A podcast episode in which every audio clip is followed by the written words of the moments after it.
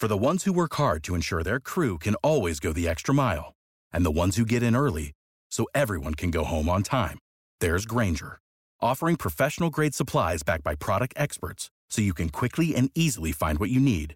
Plus, you can count on access to a committed team ready to go the extra mile for you.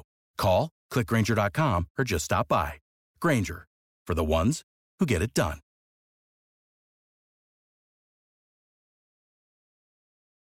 When you need mealtime inspiration, it's worth shopping Kroger, where you'll find over 30,000 mouthwatering choices that excite your inner foodie. And no matter what tasty choice you make, you'll enjoy our everyday low prices, plus extra ways to save, like digital coupons worth over $600 each week. You can also save up to $1 off per gallon at the pump with fuel points. More savings and more inspiring flavors make shopping Kroger worth it every time. Kroger, fresh for everyone. Fuel restrictions apply. Hello, Voices of Wrestling listener. Dave Ryan here. Have you ever wondered to yourself how many hidden gems are hidden away inside the last years of World Championship Wrestling? Have you ever asked yourself how many tenuous gags can be made about the name Mike Enos? And have you ever thought about what it sounds like for two Irishmen to interpret a very chaotic company through its B show? The answers to all this and more are just a click away. Check out Days of Thunder every second Thursday on the Voices of Wrestling podcast network.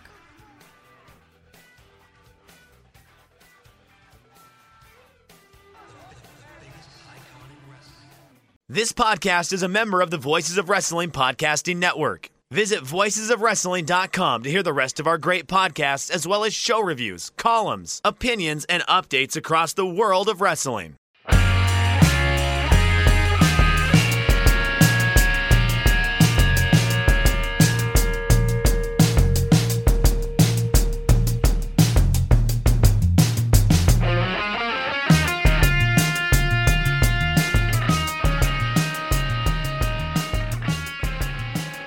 Do you like professional wrestling? Well, we like professional wrestling too. This is Shake Them Ropes. I am Jeff Hawkins. He is Chris Novembrino. Hi, Chris. It's true. It's true. At last I checked, you are Chris Novembrino. I, I'm not. I'm not denying that this week. I was gonna do a bit of originally where it's like, hey, nobody on Voices of Wrestling listens to us anyways. We can touch. Oh, does that mean I can like come up with a different new name? no, no, no, I no, that, no, that, no. I, I can be somebody else. Yes, yes. You know, you can you can be any member of the Voices stable. No, uh, how are you? Nobody ever asked how they are. I guess I don't know. We didn't really do a lot of pre. No, you you you never do. And Yeah, I know because I don't care. yeah. oh, Oh, oh, I'm sorry. Was it? Uh, I actually, I, I thought uh, I was, I was hoping you'd start with your banter, and I can't well, find a way to. I, I was to going to, you. but then you told me nobody cares about me, and Okay, I have true. to. Well, yeah, I have to Well, think oh, about so, that. So now you now you're having an existential cl- crisis on Yeah, hang on a moment. I'm having an existential crisis. Okay, yes, yes. all right. Please stand by. It's Okay, we're back. now. Yeah, no, I'm back. Uh, I'm here. Uh, you're here. Uh, I am here. We are here. and We are here together. I don't know. You are here. We are here. Yeah. Go Good. ahead. I'm I'm talking. We're all talking, Dimitri. Um, so uh, I was doing the fourth and final uh, installment of the Jimi Hendrix lecture series uh, today, which is actually why my voice is a little shot because I spoke for like two hours straight earlier. Um, and I, I gotta say, prepping for Electric Ladyland, there's this amazing documentary called At Last the Beginning, which you can like track down on Amazon and a few other places too. But like I watched it on Amazon.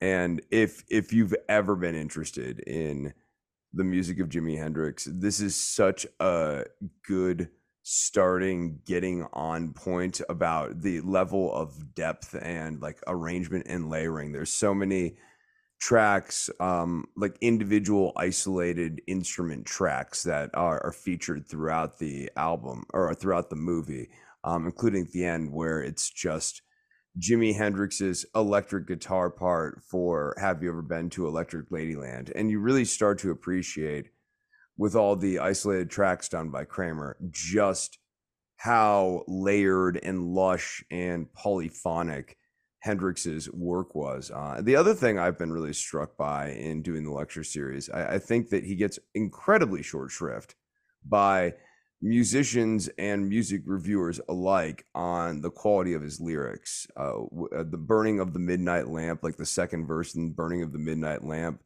has this whole image of a smiling painting on a frowning wall um that starts off and like it, it kind of continues onwards and like he does such a good job painting pictures of scenes. It's it's very clear he was a big fan of bob dylan. You know, obviously he did cover of all along the watchtower. He like jammed with bob dylan. But like really was writing lyrics at at that kind of level um with maybe more um like kind of um less abstractness than dylan and more Who, wait, who says that Jimi Hendrix couldn't write lyrics? I don't feel I feel like people sort of they don't say he's a bad lyricist, but they don't necessarily say he's a good one either. Chris, I want names. Is it Robert Christgau? Because that guy's a prick. So no, I, I just never have really heard anyone give him his laurels uh, for the quality of his lyrics. Okay. Another one I'd point to on, on the first album is uh, 51st Anniversary, which is um, about a marriage. And the first verse covers years 50 through 30. And the second verse covers years 20 through the beginning. And Hmm. the first verse is happy, and the second one is much more disjunctive and also much more biographical to Hendrix, whereas the first verse is much more abstract and sunny. Um, he did a lot of really interesting writing about relationships and stuff in, in his lyrics. And uh, yeah, I, I just that is my banter here. At, Yeah, I'm- I'm gonna- not just for the guitar. I'm I'm saying pull up a lyric sheet and read some of these lyrics and give them a closer look because there's actually a lot going on. yeah, I have to go deep into music too this week because uh, tomorrow I'm taping Music of the Mat, and I have to listen to a album recorded by Terry Funk. Mm. So yeah, you're not the only. Uh, I'm assuming it's a country album, but like part of me wishes that it was a funk album I hope because of his last name. Terry Funk does funk would Yeah. be awesome. Ah! Hit me now! Ah! little horn section, a little slapping bass. Come on, hell Hit me again! Terry Funkadelic. That's what I want. I don't. I haven't looked at the uh, list. I assume it's like covers and stuff, but we'll we'll see. I'll, I'll I have to listen to that after this show. So let's get to recording. Kids oh, today. oh, sh- we're on the air. Yeah, well, we're well, we're recording. Oh. we're not on the air, but yes. Mm. Uh, kids, today's uh, object lesson about the news is, is about pettiness.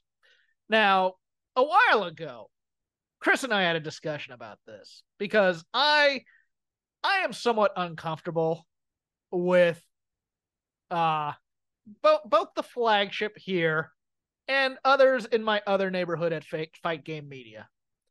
Really enjoy when AEW takes it to WWE either on the air or when Twitter Tony gets snarky and and things of that nature. I on the other hand am a little bit more I don't know if sanguine is the word, but at least a little bit more hey, let's keep our powder dry for a while. We haven't won a battle yet. I don't have a Twitter. No one cares. Okay. Do you have a threads? Do you have a blue sky? What are those? Do you have a mastodon? Those are all Twitter I've alternatives. okay. I've heard of that last Where- one. I've heard where- that where last The- one. the- the- these are all soon either failed or soon to be failed alternatives where people go to complain that they're not on Twitter. That that's what they do there. That that is exactly what they're doing. It's a crying session for the people who who think that Twitter's nasty, blah blah blah. But then they take screenshots of all their threads or blues or whatever the hell they call it at Blue Sky, and they post it on Twitter so they can get the same engagement. All all you right. were doing is convincing me that I spend my time wisely studying Jimi Hendrix in practice. That's fine. No, I, I have I have cut back greatly on I, I use it for news mostly and to try I mean I mean wrestling news for the most part. But anyways. Where was I? I I don't know. Pettiness. There's pettiness. Yes, Pettiness, okay. petty. Okay, because because your boy, me, old geezer Jeff, I have lived through two upstarts trying to take on Vince McMahon. Vince McMahon is a known entity. Vince McMahon is a piece of crap. Vince McMahon will do anything and anything and and and and stab you in the back. to uh to to win. And I think my opinion is generally if you are a good decent person or at least a good businessman who really cares about their customers, et cetera, et cetera. Don't be Vince McMahon. Work on your product and then use it like that. I mean, you can be aggressive in business. Don't get me wrong. I'm not I'm not I'm not saying, you know, be passive and just get beat up all the time by by the bully. But we know that Vince is the bully. It, it, it's the old adage of if you roll around uh if you roll if you want to like wrestling a pig you're gonna get muddy too or whatever the hell you know whatever cliche you want to yeah so you lie down with dogs you get fleas. Yes that too. Well chris let, let's let's talk a little bit about pettiness because that's the other thing is that vince is much better at it than you if you're a good person and he also has more money to be more petty so he'll make you look small. Today announced survivor series for Allstate Arena in Chicago the Saturday after Thanksgiving. Why is this uh why, why is this um in any way uh newsworthy? Well, Chris, what has been the AEW tradition on Thanksgiving week? Do you oh, know? They run a pay-per-view there, don't they? No, no, they run they run Dynamite there on Wednesday nights. And it's a pay-per-view quality Dynamite usually. Right, right, right, right. So you have that earlier in the week, if you watched Money in the Bank, you saw basically a 10 minute commercial where John Cena came out and pushed for WrestleMania in London. Um, the game has changed a bit. Uh, WWE doesn't mind going after pay per views in, in large countries. Number one, because they can leverage people. They're, what they're doing right now is they're trying to leverage Minneapolis, who really wants WrestleMania there for 2020 five.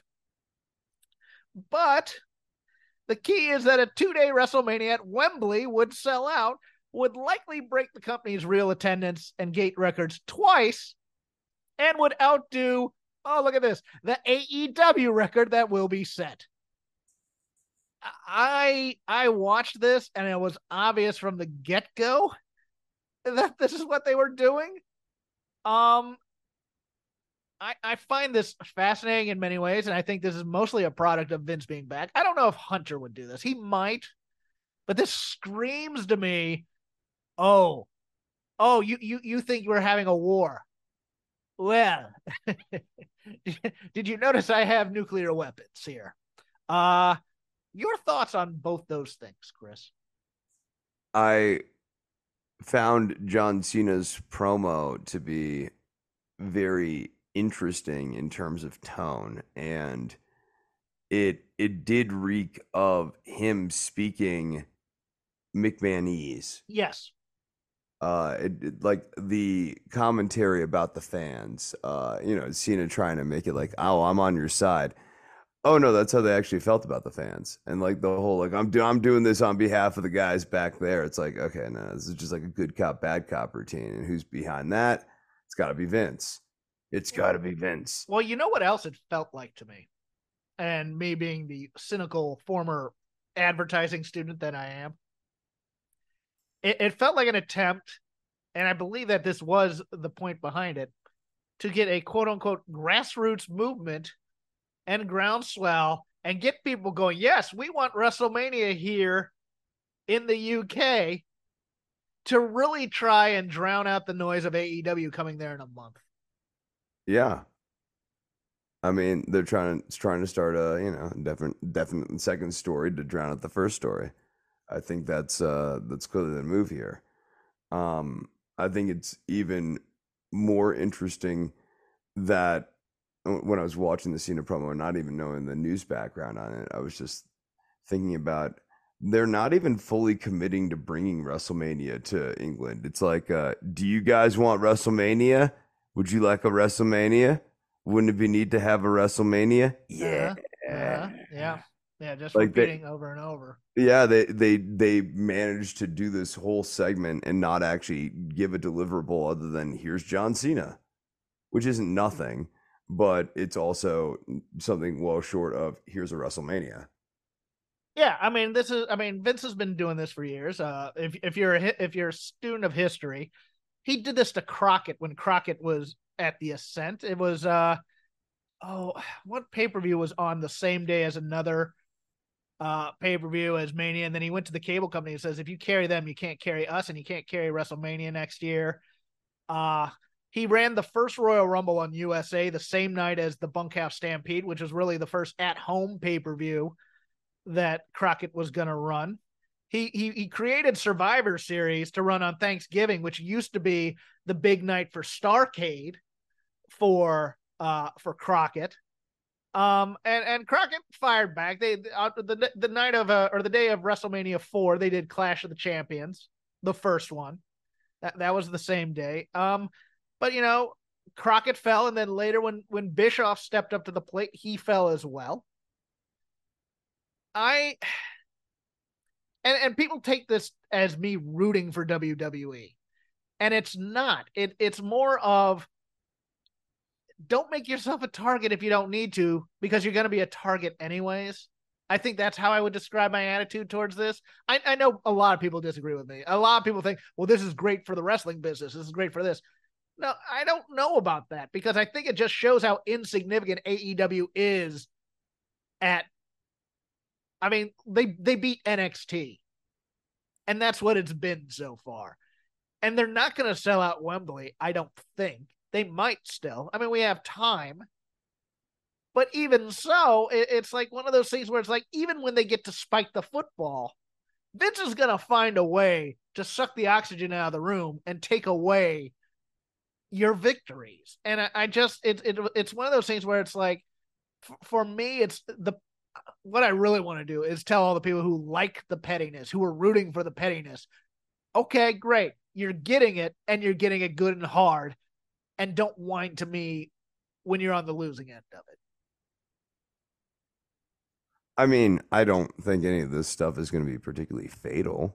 No, not no. all. I, I mean, I think these are just, you know, not yet at least. Not yet. I, I mean, I mean, but, when when Kenny Omega, or as I, as I said today, when uh oh, I, I made up his NXT name, which is basically his real first name, and Kenny has his last name. When he's headlining that first night of WrestleMania against Cody Rhodes, well, then it might be a little fatal. right. I mean, th- this, if anything, does sort of indicate that Tony's not as big as he might think he is.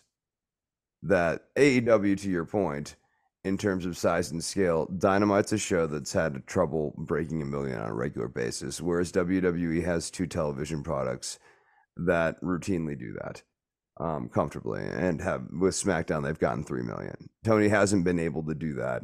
Tony hasn't really been able to make a massive dent in their audience. Is some of that latent to the network? Yeah, sure, but TNT's not a nothing network um they're a lot closer in scale like these days than i than i think you know i think they're close in scale I, Yeah, right. I mean, it's just and also here here here will come the excuse makers that you know AEW's only been around for three plus years, and Vince has been around and he's had a head start and blah blah blah, and they're doing really well for what they. It's like you chose the battlefield.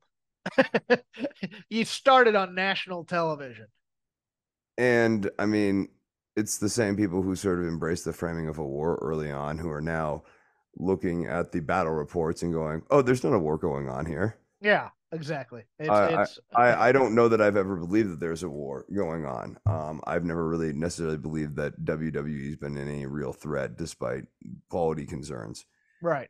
And that's not as like a Mondo fan of WWE, Lord knows. Um, it's just watching AEW and then looking at the numbers and the ratings and also watching the week to week. Um, they're not there yet. Um, Right. I, I think it, it would be interesting, like in a parallel universe, if the show had, if Dynamite had had more of the energy that Collision seems to have over the last three years, would they be in a different place? I don't know. Um, but as it were, uh, they're nowhere near big enough to withstand body blows from Vince McMahon. Interesting. Uh, you bring up Collision. I'll, I'll get to that in a moment because I well, actually, you know what? I'll I'll get to it now. Collision did 452,000 viewers with a 0.13 in the demo and a 0.05 in 18 to 34.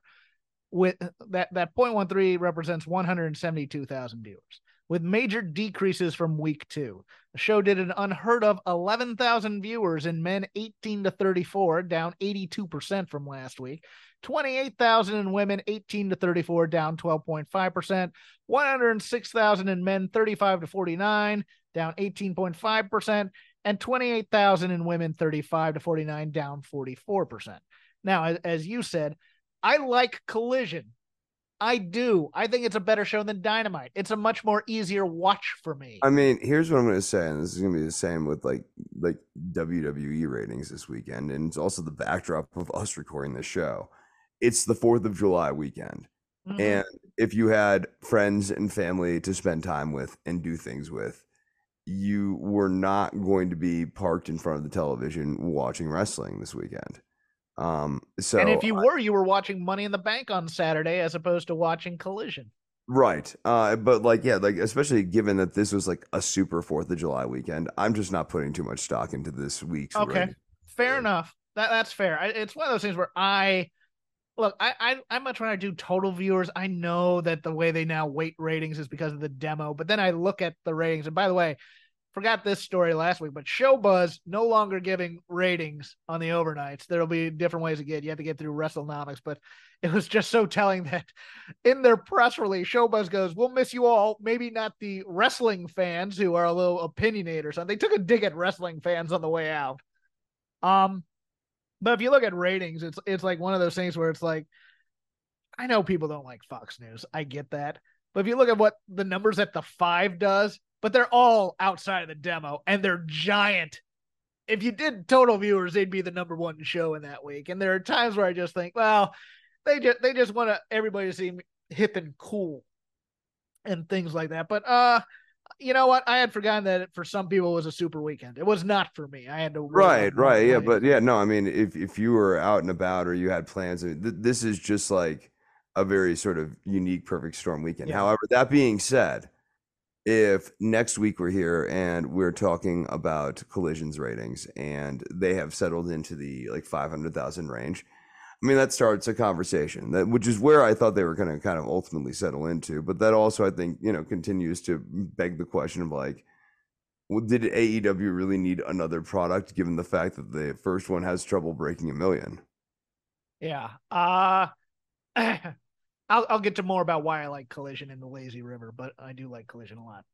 Uh, in something that is an end of an era, Jerry McDevitt and his K&L Gates law firm were replaced in defending the WWE in the MLW lawsuit case, and McDevitt later confirmed he was retiring at the end of the year. Kids, you want a litigation shark? My man Jerry McDevitt, who worked out of the Pittsburgh office of K&L Gates, one client, and he's considered a rainmaker. And that one client, WWE. Uh, he got state laws written of in Connecticut, which is the basis of most of the uh, most of the uh, uh, independent contractor lawsuits when they're stuck into into Connecticut. It's because Jerry McDevitt helped write the laws in Connecticut. If you, no matter what venue they were in, your Honor, I like a, a change of venue to Connecticut because that's where WWE can reign supreme because Jerry McDevitt pretty much wrote all the laws to help WWE in Connecticut. You don't have to like him, but you have to respect him. He's he's an absolute animal. He's a shark. He looks every bit of a 74 year old guy who hasn't updated his wardrobe in 30 years. If you look at a profile picture of him, but I think it's going to be interesting who WWE uses from now on as legal defense because I don't think they're to have as good of a lawyer as Jerry McDevitt. No, I, uh, I, I, I don't think so. I mean, Jerry McDevitt was sort of like a lifer, and he seemed to be simpatico with Vince, which is not easy. Um, I mean, you know, the whole thing with the con you know, WWE AEW thing that is sort of different. You were like bringing up the other companies that have tried to go up against Vince, right? I think that Vince isn't that long for all of this either. I mean, right. he's back. I think he wants to live forever. I think he wants the nanotech. but I don't think like he's gonna get you know injected with the nanotech and be Cyber Vince running things you know in in, in a body armor. Oh, he's gonna be a brain in a jar with a ticker tape coming out and a uh you, you ever, and you ever and play the original Wolfenstein? You know the final boss in the original Wolfenstein. yeah, it's based on the that's based on the comic book character that I'm referencing whenever I say this, and whenever I say he has a uh, gay gorilla bodyguard who's French. it's a villain called the Brain and Monsieur Mallah, a French ape with a machine gun. I don't know. These are just the things I picked up as a kid. Uh if Vince can get his brain in a robot body and be a cyborg, he will. I, I think that. I think he has the money to try too. That's I just I don't think cyborgs should run companies. I do. I don't know why. I, you know. Yeah, I, that, that's this is a weak position. I don't. I don't no, robots have no feelings. They can make they can make pure. That's why they shouldn't run companies. I'm here for it. Uh, they're better than humans at times. Uh, What is wrong with you? Like, you need a you need a hug, Jeff. I'm cranky today. It's it's people just people love you.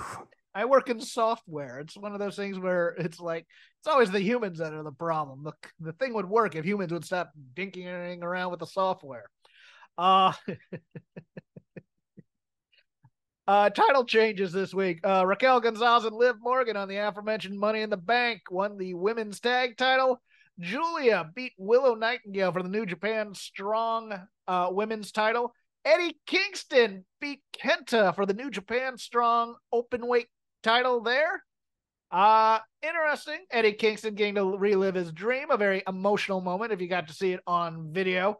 Uh, yeah, Eddie Kingston gets to have basically a month long fantasy camp where he gets to do all the Japanese wrestling he wants to do. I'm happy for him. Yeah, I'm happy for him. Yeah. Uh, I have numbers here, but I deleted the the first digit on NXT, and I don't know if it's 508,000 or 608,000 viewers. Raw 1,828,000. SmackDown 2,510,000. 0.69 in the demo. Rampage 450,000 viewers. 0.13 in the demo. WWE's on a bit of a hot streak, I would say. Yeah. Um. Look. Uh. The bloodline stuff, even if you think it's long in the tooth, uh, it does deliver a main event angle. Yeah. Speaking of which, that will do it for the news. Now to the lazy river wrestling criticism. Whatever we watched, if we watched anything, who knows? You won't know. Um,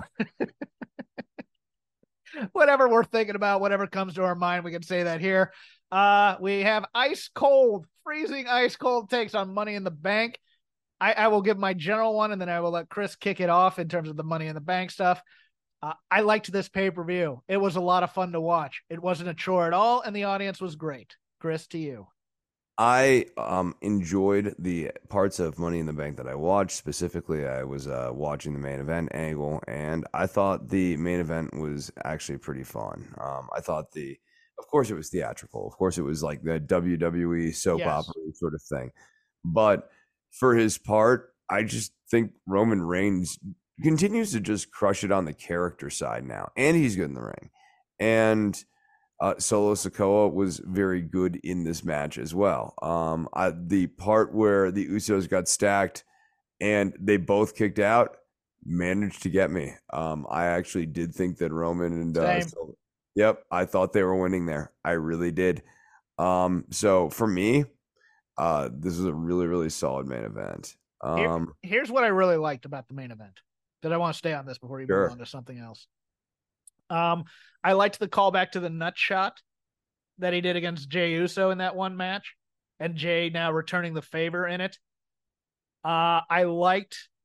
I, I- don't know if you got to see this. You might not have, but it was on the pre-show and it hit social media. But you're not on social media all that much. But uh, Paul Heyman cut a hell of a promo uh, before this, and it was fantastic. I like the and I know this is weird because it's totally not in Roman's character, but it is in some ways. They've they've kind of, for lack of a better term, bitched him out a little bit as a leader of the bloodline. When he's kind of sitting there despondent after he does the stack spot.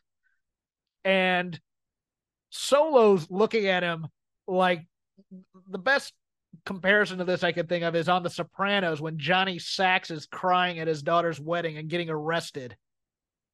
And just uh Phil Leotardo's looking at him going, What kind of man are you? That look from Solo Sikoa, I absolutely adored that moment. I did I don't like the level three NXT oh my god face all that much, but but I liked that Solo looked like he was absolutely like losing faith in Roman. I thought he was actually gonna pick him up and like smack him or something. But um no, that match, I look, I thought that match was everything it needed to be yeah, sure, got a little promo in the middle of it. Yes, it was cinema, whatever. Look, you gotta tip your cap. It's enjoyable and people want to watch it. Well, you can't tell me you like or you don't like cinema here and then tell me that you love the main event angle on or not the main event, but the world title angle on Dynamite right now because that is absolutely a comedy film. Yes, it's a buddy comedy type. It's thing. a buddy comedy thing. So like, Uh, I mean, you know, it's all cinema, ain't it? Did Did you want to go on to something else on Money in the Bank? Because I have stuff if you don't. Oh yeah, go on to something else on Money in the Bank. I loved, and I thought they all over delivered the women's Money in the Bank match. I, I did. It wasn't the best match they've ever had, no, but nobody was a weak link in that match at all. And and the ones you'd think might be a little bit lost or scared, they, they, they weren't. I thought Zelina Vega doing the basically the code red onto a ladder. I, she is not she is a slight woman. Let, let me put it to you that way. She's tiny if you ever see her in real life. And she's taking that kind of a bump. Zoey Stark was basically, it, it was almost like they came back to her and go, Zoe, you're the youngest one in this match. Yeah, do crazy stuff. So you're going to get the crap kicked out of you. And you'll have plenty of time in your career to heal from all this stuff her and Trish, and look, Trish was the old elder stateswoman of this match, and she's she's taking some bumps on these ladders, like that one on the outside where Becky puts her on there. And then uh, yeah, she was doing great, and I thought I thought the ending was kind of genius. Um, we, we bring out Chekhov's handcuffs, and we try and uh, we try and ha- and they try and handcuff Becky out to the post, but she's stuck wearing those handcuffs, and in the end Bayley is fighting Io to get up the ladder. Becky's out here trying to stop Bayley. Io takes the handcuffs, cuffs the hand from Becky to Bayley through the ladder. Basically tells Bayley, "Help me up." Climbs over Bayley and gets the suitcase. I thought it was genius. I thought it was really, really good. And then the men's Money in the Bank was insane. It was absolutely nuts. Logan Paul almost killed himself in that match with that uh, Spanish fly through the tables. Uh, Ricochet doing the thing where he jumps through the ladder is is never not impressive. Everybody got their chance to shine in this match. Uh, it looked like they went with the original plan of Damian Priest, which that was the original plan going in, and then LA Knight all of a sudden caught fire, and then Logan Paul was added to the match. But it was always or at least it was at least first when this was planned. This is going to be Damian Priest's reward for putting over Bad Bunny in a hot Puerto Rico show.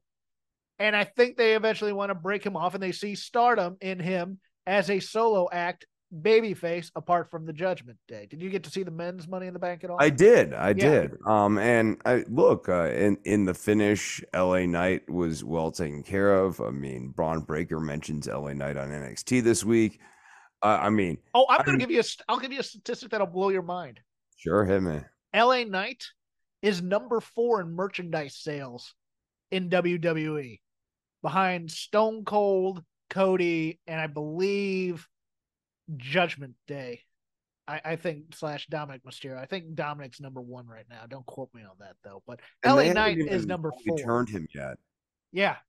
Like I mean, when they finally like really turn him, uh, provided they do that right, uh, he he's gonna be white hot. Um, people like people who can talk. I mean, the, the pop yeah. that the pop that he got in London blew me away because he's even surpassing my expectations. And I I get I get the criticisms. I think the criticisms are valid, but it's also one of those things. Hey, you know, people like the Rock and Stone Cold. So even if he's doing a cover band version, people like people liked them. They'll they'll gravitate towards him. I think he's None of these taglines are that profound, right? Is No. Adam Cole Bebe like some like really deep thing? no, exactly. Bebe? Yeah, right. Like, I mean, that's basically just a Jericho. Like, come on, baby. Like, it's like a thing that he used to say when he was on the ramp in WCW. You just have to sound like you're a bit of a jerk, and you'll get over. If you sound confident, and and and you know you're you're you, you don't toe the the status quo, and you ju- you know you just kind of feel a little bit rebellious, you're gonna get over in WWE because it just feels so. Everything else feels so static and expositiony. If it feels like you're actually out there freeballing a bit, you're gonna get over, and it's been proven time and time again. So I mean, uh, yeah. Uh, the one down thing on this Money in the Bank, that Shayna Baszler turn was the dumbest thing I think I've seen in a while on WWE television. Uh, it makes sense outside of of wrestling because uh, Ronda Rousey, it was reported this week, and I forgot this in the news. My apology. Uh, she wants to end uh, her tenure in WWE. Rumors are she might want to have another kid, or she might want to go back to UFC. Don't know which, but that she wants to work with Shayna before she uh, leaves wrestling, quote unquote, for good. Hmm. Professional wrestling is going to miss her for her many contributions. and I think when Dave Meltzer does a retrospective on Ronda Rousey, he will have nothing but superlatives to say. You, her. No, no, sir, no, sir, do not interrupt me as I'm putting over one of the all-time women's talents. Well, you're you're being snarky, but Dave on am. Wrestling Observer Radio put over Ronda as being the one responsible for like Becky being able to headline because of all her work in UFC. Oh. You want to listen to to. Observer no, Radio? I, I actually, that? I, I actually don't want to listen to it after that. I, I, like, like, here's the thing about Jeff. I like to think the best about people. I really do. In my heart, I'm an optimist, and things like this make me sad. Well, I I also think uh, it, it's funny because I think I think Ronda is such a natural heel, and I think people would love to cheer Shayna, and it's it's such miscasting, where it's like, oh oh Ronda, we're gonna miss you and your terrible promo skills and your Oh, no, no, no. When she leaves, they will be clapping. RBF. Thank you, Ronda. Thank you, Ronda. it will stop the show. I mean, honestly, I bet you it'll ripple into the next match. Uh, you know who else had a really good night at Money in the Bank that that doesn't get a lot of praise of late? It's Finn Your Balor. turn, Oh, Finn Balor, yes. Uh, Finn Balor had a hell of a match against Seth Rollins. I thought. And I thought the Gunther and Matt Riddle was a real fun match too. No, yeah, no, no. The whole night was a lot of fun, and it, it, it was an easy watch for me. I mean, sometimes look, sometimes these things can be a bit of a chore, uh, but uh, yeah, no. Um, I have nothing else about Money in the Bank, so we are back to the lazy river. Get your inner tube, Chris. What do you want to talk about? Um, I guess let's go into collision. Uh, where would you like to be in with collision? All right. I posted this as I was watching Collision, but I really enjoy Collision. It is my favorite wrestling show during the week. It really is. I, I think it combines the best aspects of Saturday night's main event, where you have like those pre show promos basically running down everything.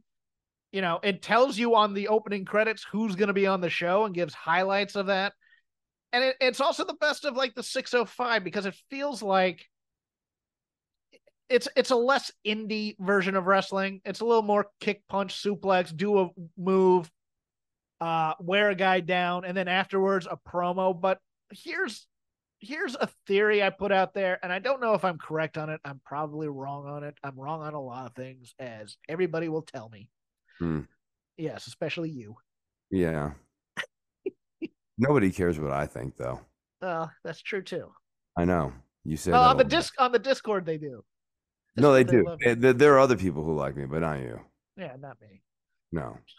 Support for this podcast and the following message come from Corient. Corient provides wealth management services centered around you. They focus on exceeding your expectations and simplifying your life. Corient has been helping high achievers just like you enjoy their lives more fully, preserve their wealth, and provide for the people, causes, and communities they care about. As one of the largest integrated fee only registered investment advisors in the U.S., Corient has deeply experienced teams in 23 strategic locations. Corient has extensive knowledge spanning the full spectrum of planning, investing, lending, and money management disciplines. Leverage Corient's exclusive network of experts to craft custom solutions designed to help you reach your financial goals, no matter how complex they may be. Real wealth requires real solutions. For more information, connect with a wealth advisor today at corient.com. That's C O R I E N T.com. Corient.com.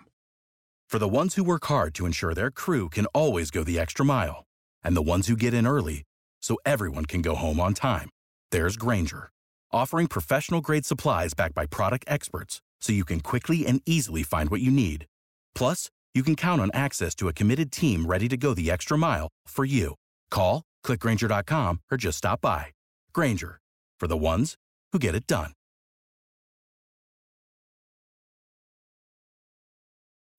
When you need mealtime inspiration, it's worth shopping Kroger, where you'll find over 30,000 mouthwatering choices that excite your inner foodie. And no matter what tasty choice you make, you'll enjoy our everyday low prices, plus extra ways to save, like digital coupons worth over $600 each week. You can also save up to $1 off per gallon at the pump with fuel points. More savings and more inspiring flavors make shopping Kroger worth it every time. Kroger, fresh for everyone. Fuel restrictions apply.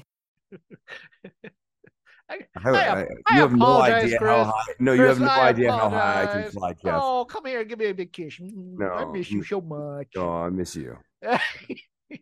but for me, it feels like the angles and even the bad stuff on on collision it feels like to the people within this world that they're creating on the television that the things matter to them the moves matter to them. They they sell more. The angles matter to them. People get angry over losses. Wins matter to them. Titles matter to them. Andrade's mask matters to him. If he had cut that promo on Dynamite, you'd have the best friends or some other ironically detached wrestler. Say, uh, what's the big deal about your mask? It looks stupid and you have two more of them anyways. And they'd move on to the next thing. That that's just my opinion. Look, I, I don't mind Orange Cassidy. Orange Cassidy is currently my one of my favorite wrestlers in AEW, and it, but his ironic detachment gimmick is great. And then the bell rings, and he's a great wrestler, and it gets through there. I'm talking the other guys who are doing ironic forms of super indie wrestling, and they don't cut promos. And there was an article this week where it says it looks like, or I think Konnan said this. I think Konnan said that it looks like the Young Bucks have kind of mentally checked out at times in their thing. And I, I don't necessarily disagree, but moving over to collision, it just feels like people take the the the showmanship slash wrestling, creating a world type of thing a little bit more seriously over there. Am I off base, or is there a better way to put this, Chris? So I think there is a different ratio of promos to matches. I'm with Mhm. you. The matches are much more kind of like punchy, kicky, like which I I think is almost a, it's a byproduct of a throwback to like the Saturday night thing. But I also think it's like uh I mean, I think for some people who are work doing double duty or whatever, it's a night off, and so the general work rate's going to be a little bit like you know a little bit less demanding on that front. And I don't think that makes for bad matches. Um, uh, in fact, like uh, I, I thought that like Ethan Page coming out there against MJF, that was a fun that was a fun little interaction for what it was. Joe and Roddy was awesome. I thought. Yeah, uh, Joe and Roddy was great. Punk is good on commentary. Uh huh. I, what I think is interesting is this whole punk, you know, still has the title, still talking like he is essentially the undefeated champion here. Mm-hmm. And uh especially then when you go and watch Dynamite, I'm like, wait, is he? Is that really what's going on? Is is that happening right now? Um, uh, because he, you know, in a weird way, does sort of have like more carriage, like he's running a real faction. You know, you had him in the back with FTR and him with with Starks, and you know he had the bag there. I don't know that that felt very main eventy. Um, Yeah. yeah. I I I, li- I liked a lot of what, what the show was. Um, I I enjoyed I enjoyed the promos mostly. Um, you know the Bullet Club Gold still not like you know amazing to me, but like the Gun Club, those guys have gotten like better and better week over week. Like Yeah. they they just feel more and more legit as time goes on. Um, I didn't like Juice Robinson at first. I thought it was a little bit too wacky over the top, but he's an amazing goon. You know what I'm saying? He's an Yeah. amazing, he's an amazing second to Jay White. I'm I'm still not sold on Jay White per se as as a great leader of a faction. his swagger rings hollow. A little bit. I, I agree with that. Yeah, I just watching him, it's like he's trying to be this Johnny cool guy that he's not quite, and it feels forced. Yeah, there's a little mustache twirling in there. Um, but you know, I'll, I'll give it time. It's uh, your turn, sir. Um, okay. Well, if that's uh if that's collision, then I guess we can move over to NXT, where the Raw Underground match between Eddy Thorpe Woo. and Damon Kemp. Absolutely slapped. That was Hose, such hose me. Ho- it was hose worthy. ener- Eddy Thorpe, uh, very pleasant surprise. Not necessarily someone I was expecting big things out of initially, you know, based on the look or whatever. And but I love Damon Kemp, and uh, I just thought they had a fantastic match. Kemp, for his part, looked like a million dollars. Did a bunch of really great moves. Uh, that German suplex from the ring to the outside was so awesome. Um, I mean, the only real note that I had about the match uh, is that Thorpe actually settled in on the wrong arm. Um, Kemp's selling the left shoulder, and Thorpe does the triangle on the right. But minus that, um, I thought this is a, I thought this was like an amazing match. It was really good. Thorpe way has legit grappling skills from his time in the New Japan strong territory as Karl Fredericks. Um, Damon Kemp is awesome. I I love Damon Kemp. And unfortunately, he lives in a world where everybody wants his brother to be the big star, no matter what. His brother's the bigger name. I get this. That's why they named him Damon Kemp.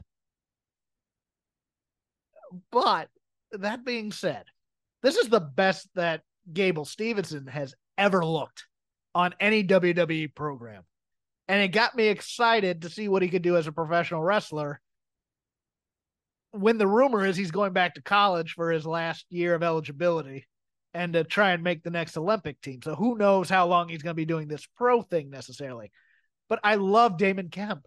I wish they had as much faith in Damon Kemp. I know they in- riding the wrong horse because Yes. this guy is an absolute star on the mic. He has he has like Kevin Owens level of like confidence on the mic. Like he's just very very smooth and natural. Yeah. And natural is a great term for it. It's like he's not intimidated by the cameras at all. nope. His personality comes through even when the light is on on the camera. You see a lot of people who are like very charismatic, and then once the lights come on, it's like I am a robot. I talk uh, the Brad Armstrong. or, or, or you watch like Ivy Nile, who uh, yes, uh, whatever that was this week. Uh, no, and like Damon Kemp is such, and he's doing this with scripted dialogue from WWE, which is like heavily scripted. So um, I mean, imagining him just being able to flow, uh, I, I just think he's he's got a very very high ceiling. Um, and it, if WWE doesn't see it, uh, Tony Khan ought to take a look for sure.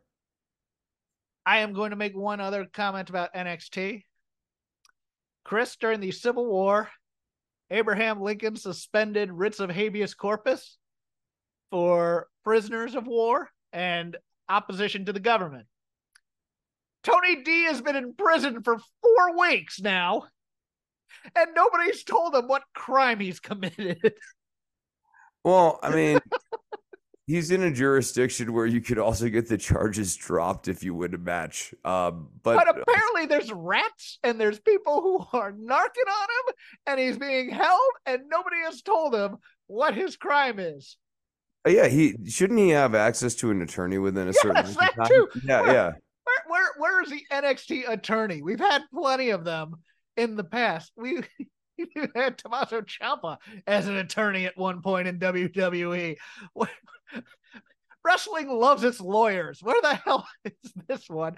Or a certified public defendant to help Mr. Mr. Rich Gangster at least post bail. That's has he had a bail hearing? I know, and like you know, what Stacks doing here? He's like, he's like not thinking about trying to get get Tony bailed out. He's just like, I'm gonna make a weird deal with the Coffee Brothers. I uh, I howled when I skipped to that scene, and it you know it started off with Lorenzo just mid scene going like, "If I win the match, then the charges get dropped." What charges? Come on. Yeah. Uh, although, although still not the dumbest criminal in NXT, that would belong to Gigi Dolan, who, who vandalizes an office and leaves a note. As, Well, she's a baby face, but she's still a punk. she's a baby face, but she's still a punk. But she got paint poured on her. She goes and she trashes uh porn businesswoman Kiana James's office. Tells it's her as if Kiana James would be sitting there going, now who who in their right mind would want to come to my office and throw paint or you know, I have painted so many people this month. I have just been on a nonstop Bob Ross ass kicking festival. I mean, and then okay, so the other thing was Blair Davenport and Roxanne had a uh, Roxanne Perez had a match uh, on NXT, and I thought that that was uh, what is the opposite of a banger? A clunker? Clunker. Um, yeah, Bowling shoe ugly. If you Yeah, no, that that that was a clunker. Um, I and it was not one or the other. It it both just kind of looked rough. Um, that during the course of that match. Um, but I don't know, just just worth noting, or just something, just an observation. I always bring this up, and I hate to do it, but remember, Blair Davenport took out both Riho and Br- Britt Baker at one time or another when she was in AEW. Make I'm much what you more. will. I'm much more willing to believe that Blair Davenport was the uh, problem. Uh, yes. in that match. Although I didn't think I, I just Ruby Riott and Britt Baker do not have in-ring chemistry. And they're both good performers.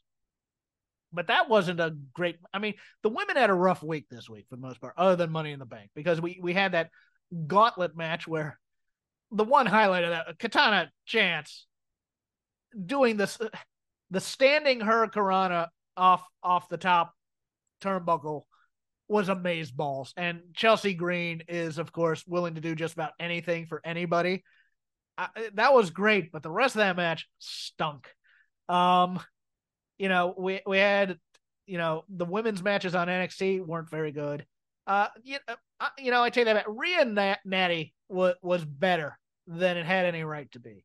So, so I'll take back my statement that they overall had a rough week because because Rhea and Natty, Nat, Natty put on her working boots against Rhea Ripley on Raw, so that that was pretty good. But the rest of the week, on both companies, it was some rough sledding go, going through there, and it, it's just one of those things where I don't know if it's just generally they're trying to do too much, and it would just be better to keep it simple. They're trying to do way too many choreographed moves, etc. I don't know what it was, but there was just a lack of chemistry across the board with a lot of people this week.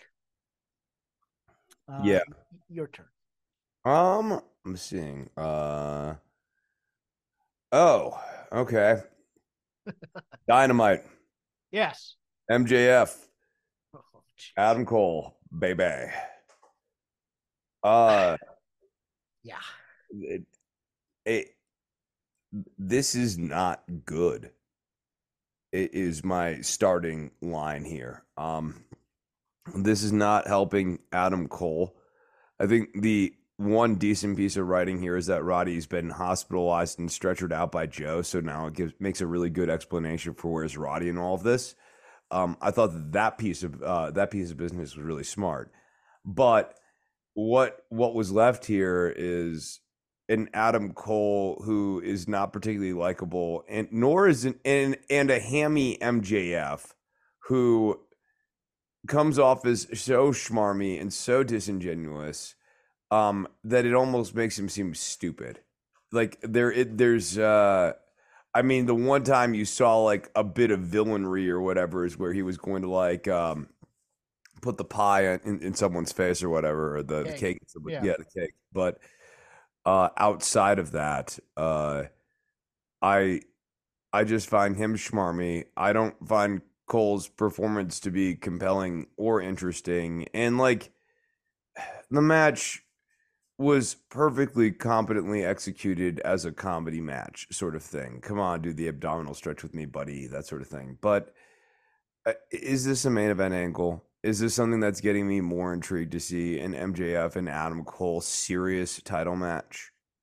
Um, no. Like the build here to the eventual Adam Cole MJF match is once again not really heating up the angle so much as it is filling the space. They're taking the wrong notes from Stamford and the bloodline angle, in my opinion. Uh, I'll I'll expound a bit on this. Uh, overall, I am not a fan of my main event angles mixing with my comedy. I think co- there can be comedy within there, if it's naturally funny, etc. But I think how do I put there? There are notable exceptions, like uh, uh, the one that I always bring up: Ric Flair uh, winning the night with Precious, uh, gets to the hotel room, gets knocked out by Ronnie Garvin and drag. But that's an angle around sex. Still a comedy angle, but still kind of adult in nature. Um, people will point to Sami Zayn in the Bloodline as as well that's a comedy thing you know the that uh, you you praised all that jeff i go yes i did but the point of that was the comedy guy was eventually going to be destroyed by the main event guy and the main event guy never lost that feeling of doom so to speak when everybody was laughing it, it's almost like the how am i funny scene in goodfellas type of thing. You always know Joe Pesci is going to be a threat. And that's what makes the funny part even more dangerous. What they're doing here, look, I love me a good Memphis slash Mid South cake angle. I do. I love stupid celebrations and stuff like that. I just don't want my main event champion being involved with them. I want the it's Midnight Express. No, you sort of nailed it, right? Like even in the win over Ethan Page, he won by getting an early advantage on the chop block and just sort of like you know finishing it out academically from there it wasn't um i mean it didn't come off as menacing per se uh it didn't necessarily you know get you, you know he took uh not even a shortcut but you know what i mean like what he did didn't make you go it, it's something that you kind of feel like anyone could do um he needs to have these moments of uh real viciousness and and I I don't see it. Well, I think it's going to take a turn in tone because I believe the next round of this tag team tournament they're going to be facing this makeshift team of Brian Cage and Big Bill. And if you recall, both Big Bill and Brian Cage have been hired by MJF at one point to destroy opponents for MJF. Uh, Brian Cage with the um, oh, he was paid off by MJF to to oh to break Daniel to break Bryan Danielson's arm or whatever, and then Big Bill, of course, was part of the you know the the Jericho uh test and also I believe uh you know the the the firm and stuff. So I think I think they're going to do that whole Sting Ric Flair versus Arn and Brian Pillman thing where we we tag Adam Colin and then all three of them just beat the crap out of him. I th- I think that's coming. I don't know if it'll be vicious enough for anybody to go, "Oh my god," or whatever, or be angry at it, and it's gonna be treated as kind of comedy. And you know, Tony Schiavone being a little bit, you know, "Oh my god, this is just," a, you know, but then you know, Taz will make a crack to undercut the seriousness of it or something. But I have been so wrong on this MJF title run that I do think, to your point, I think CM Punk feels like the champion of AEW at times. I, I know, and I have I there are questions that I have about CM Punk and this whole "I'm the real champion" stuff. Uh, it's undercutting MJF at the same time, right? And whose idea it is, and like who's greenlighting it, and who? Yeah, I, I I'm I'm fascinated by the whole thing, honestly. Yeah, it, it feels it, like it definitely undercuts MJF, but yeah, it feels like but MJF's doing a fine job of that himself yes, too. Yes, he doesn't need any help in doing that because you know, and, and I, I I I think that the other idea in the back of their head is to prove that Adam Cole is such a great heel that he doesn't get stupid stupid babyface syndrome. You know, he sees through all of MJF's tricks, et cetera, et cetera, and he and he can't really he's not really a full on baby face because he's been a heel for so long and he's such a great heel. I I think it's an idea that's a little bit too clever for its own good. I, I just it's it's one of the you know oh they both hate Shivani. Womp womp. I get it. You know it would be funny if MJF weren't the champ. If MJF were still you know on the on the rise etc if this is if this were him during the Jericho crappy musical feud. Let's put it that way. Uh I, would be, I, I think I'd be a little bit warmer to it, but I'm not warm to this because I'm just like, is MJF a guy who can carry your company? And my answer is getting to be no. Yeah. Um, I think the matches are good. I, but here's what has been really fascinating to me that the matches have sort of met my expectations or been above them. And the character work and the promo work and the story work has been so much below it for a Agreed. guy who, for a guy who likes to be Mr. Theater. Mm-hmm. I mean, th- this guy likes musical numbers in his title reign, and yet the story isn't very good. It's it's the difference between great theater and community theater, which is interesting. No, you, you bring up a good point. For a guy who likes theater, this is bad theater. This is off, off, off Broadway uh, theater. Although you can find some good shows on off off off Broadway, to be honest. No, I no, I yeah, right. That's that's sort of like not even fair to off off. I, I, I, I don't want to mean mean to denigrate such things because you know, hey, I've been a I've been a star of stage before, so yeah, it's you know, although improv is like the bastard child of stage. I've done a play. I, have done a play. They're fun at times. Uh, uh, I'll, I'll put over Keith Lee this week on Dynamite. I I adored this more than my partner on the Dynamite show. This is the best Keith Lee I've seen in AEW. This is the Keith Lee I wanted, and it was so much fun watching him destroy both Darby Allin and Orange Cassidy. Uh, just chopping a guy to, to bits was a hell of a lot of fun. I also liked this little piece because this is something I've been talking about in these randomizer tournaments that aren't random that put enemies together. Keith Lee playing the character of, hey, I'm in this situation.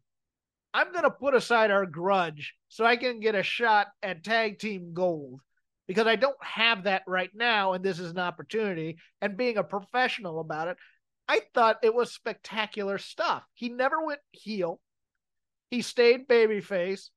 He didn't, uh, you know, I know everybody, the running joke is they're never going to pay off this feud with Swerve. But man, uh, and Keith Lee dyeing his hair back black and cutting off the Santa beard makes him look 30 years younger. And he and he looks in great shape now. I, I absolutely adored Keith Lee on, on Wednesday night.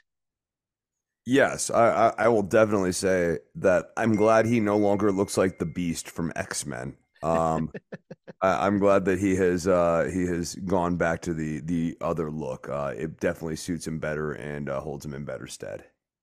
Uh, I'm going to denigrate people's favorite right now, and um, I, I apologize in advance.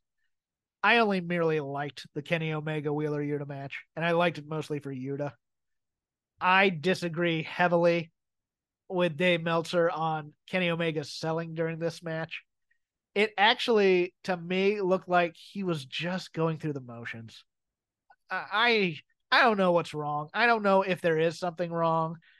Uh, you know, he'd occasionally grab his neck, and then he, you know, he he fell when he was trying to do that. You can't. Uh, I forgot the name of the move. What he calls it when he does the. uh He basically kind of you know plants the guy, jumps on the turnbuckle, does a moonsault thing. Um, for me, I wanted more.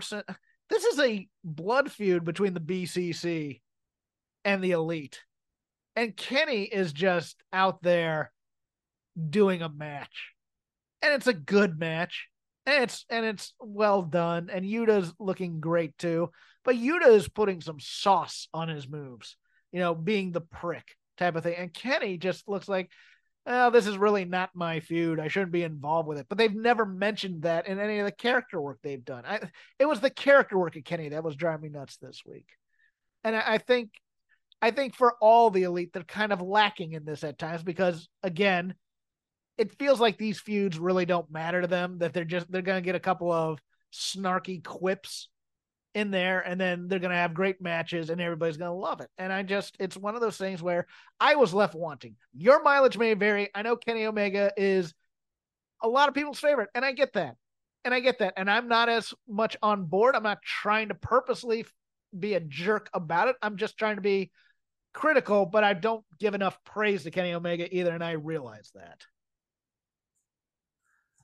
Yeah, I, I don't have anything to add on that he, one. He was hit with a screwdriver, Chris. I mean, why is he back wrestling? that's that's the other thing. It's like these these selling jobs of injuries are nothing these days. Uh, do you have anything else? Uh, the Don Callis Chris Jericho angle was very long and did not leave me intrigued in the slightest at the end. Oh, but but I'm hoping I'm hoping it leads to Jack Perry ousting Jericho as the head. Right. Of I, I, mean, that's that that that's kind of what I think it, it is going to set up. He's he's going to realize that at the end of this, he doesn't need a faction, and that's when like the Jericho Appreciation Society no longer appreciates. Well, Jericho. I I think he's going to be the Larry Zbyszko of the 1992 Dangerous Alliance. Uh, for the I think he's going to get added to Blood and Guts, and I think he's going to be part of this Callis team with the BCC and I think he's going to lose the match. And then I think the BCC is going to destroy him. The JAS is going to turn on him. And then he's going to go off and do play rock star during the summer for the European tour and come back with a fresh new character based on a movie guy because that's what he likes to do. This is the Jericho way. Um, I'm kind of here for it. Also, at the same time, I-, I hope he's the losing character in this Blood Guts match in two weeks because I think I think he's still going to be awesome in the match. But it's just one of those things where it's like I I am not into strange jumping back and forth between heel and babyface Chris Jericho at times. I think his heel shtick is pretty good, but I still think he wants the adulation of being a legend. So it, it's always kind of weird to me, you know. And it, Jer- Jericho's next match is against Komander, and that is so on. Again, we've said Jericho likes pairing himself with the hot young thing to try and you know, and and you know, your mileage may vary as to how well he puts over the guys he goes up against, but it's just one of those things where it's like I could use Chris Jericho off my screen for a while. I think that's the point I'm, I'm, I'm trying to get here in the long roundabout way. Yeah, yeah. you are exhausted. Let's end it. I, I, I, have to I have to go rafting in the morning. Yeah, no. Yeah, I, okay, no, that's. Oh, someone's an outdoorsman. Look at me. I, I have a girlfriend and I'm going rafting. Yeah. uh, anyways, uh, you can follow me at Crap Game 13. There's a lot of free audio of me this week. Uh, it, I'm on Fight Game Media, patreon.com slash Fight Game Media, but our show wasn't behind the paywall this week. We're giving out uh during the month of July, various free shows. We were picked to be first. So Paul Fontaine and I are on the free feed of Fight Game Media this week with the Dynamite Show. Give it a gander. If you like it, subscribe. If you don't, keep it to yourself. I'll also be taping Music of the Mat with uh, Andrew Rich, our friend and pal over there.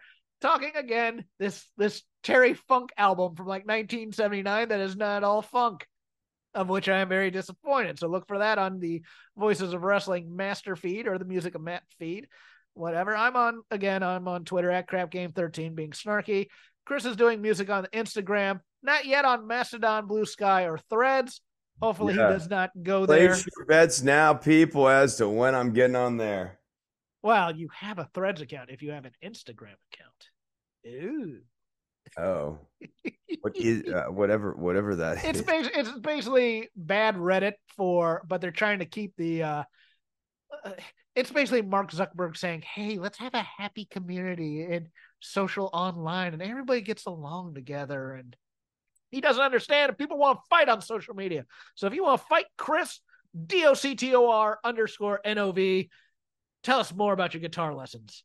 Yes, uh, if you are interested in the Jimi Hendrix course, you can uh, the all all eight hours of it is available um, for purchase uh, now that the whole thing is done um, for the uh, rate of seventy five dollars. If you want personal lessons, you can hit me up on uh, on Instagram, and uh, I do lessons and private lessons for guitar, bass, drums, all that sort of thing. So if you are interested in music lessons, uh, and I know a couple people have reached out to me, um, and I actually need to get back to somebody about this, or like we were going back and forth, and I haven't nailed down things.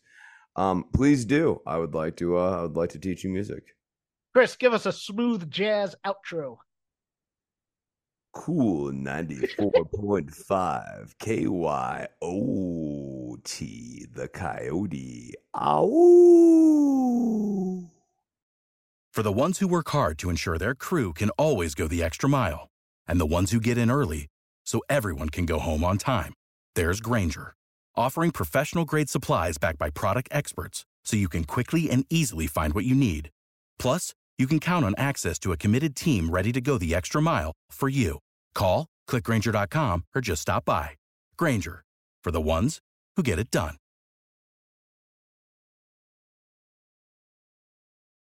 Hello, everyone. My name is Taylor, And I'm Kelly. and we are the co hosts of Jumping Bomb Audio, the number one show all about the world of Joshi Pro Wrestling. Episodes drop every other Monday where we discuss the biggest Joshi news, review shows, and preview the hottest upcoming Joshi action.